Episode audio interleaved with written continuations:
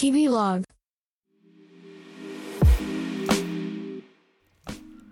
こんにちは、しんのすけです。皆さんはご飯食べるときって何か他のことを同時並行してやってますか？いわゆるながら食いってやつですけど、例えばテレビ見たり、YouTube 見たり、もしくはスマホを開いてこう SNS をチェックしたり、まあ、本を読んだり、うん。まあ時と場合にもよると思うんですよね。外食するときはさすがにお店でね、ご飯食べるときはえーそういうことしないで食事に集中するとか、えー一人じゃなくて誰かとご飯食べるときはそこでの会話だったりっていうのを当然優先したりとかまあ時と場合によると思うんですけどなんか一人で何の変哲もない日常の例えばお昼ご飯を家で食べるときとか何かしながら食べてません？ね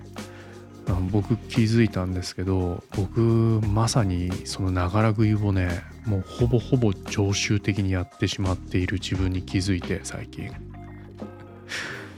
あのーまあ本当にまさにお昼ご飯一人で家で食べる時なんかはあのー YouTube で気になってた動画見ながら食べたりとかあとスマホ開いて Kindle で本読みながらご飯食べたりとかをね普通にしてるなと思って。ね、改めてねあれいつからこんな風になったんだろうっていうのとどう思ったのと同時に小さい頃はねうちあのキッチンというかご飯食べるとこにテレビなかったんですよ。で親の方針がねうちの両親の方針が食べる時は食べることに集中しなさいっていうタイプでもうテレビ見ながらあのご飯を食べるっていうのが許されなかったんですよね。まあそもそもご飯を食べるキッチンにテレビがなかったのでね。うん。っていうのをね あのふと思う機会があって、えーじゃあなんでご飯食べながら他のことするながら食いってダメなんだろうっていうね。今更ながら改めてなんかねそんなことを思っちゃったりしつつ逆にじゃあ僕常習化しちゃってるんですけどあのこの前ねご飯だけ食べてみようと思ってスマホもその YouTube とかも封印してご飯だけ黙々と昼食べてみたんですよ。なんかねちょっと心の奥底で少しそわそわしてしまう自分があって。ねえもう習慣って怖いものでなんか食べることだけをやってると自分がこの時間を過ごしている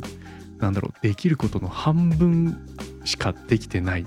この時間がもったいないぐらいの気持ちにまでねこう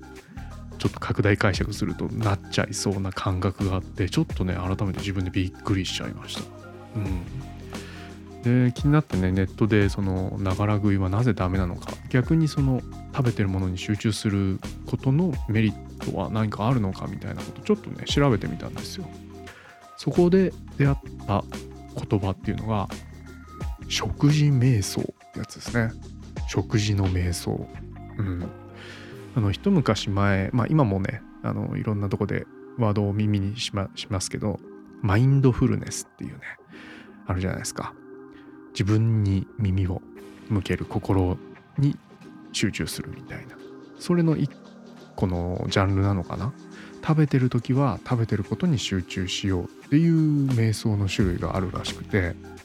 でやることはねほんと至って簡単で、まあ、まず食事する時は他のことをしないで、えー自分が今食べているものの味だったり食感だったり、えーこれはどういう栄養があるものなのか温かさ冷たさっていう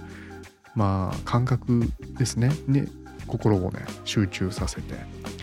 かつ食事をしながら自分は今どのくらい満腹なのか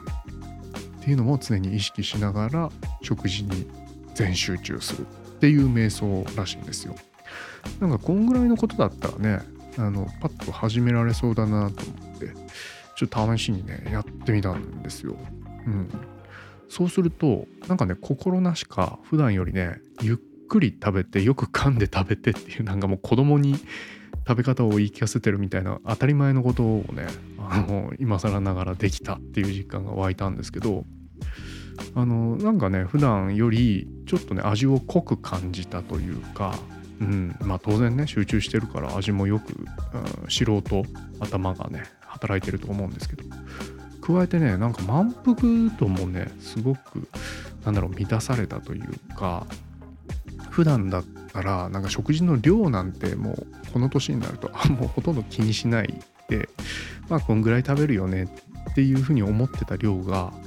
あの改めて食事に集中するとあれちょっと多いかもな苦しいかもなここまで満腹にならなくてもいいなっていう実感があったんですね。できっとねこれ続けていったりとか習慣化していっ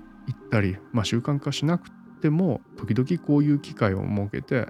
食べることに集中する食事っていうのをやるとなんかそういう自分の満腹度のコントロールとか食事の楽しみをね2倍3倍にするみたいな境地までいけるのかななんていうことも思いました。なんとなくマインドフルネス界隈ってすごく意識が高い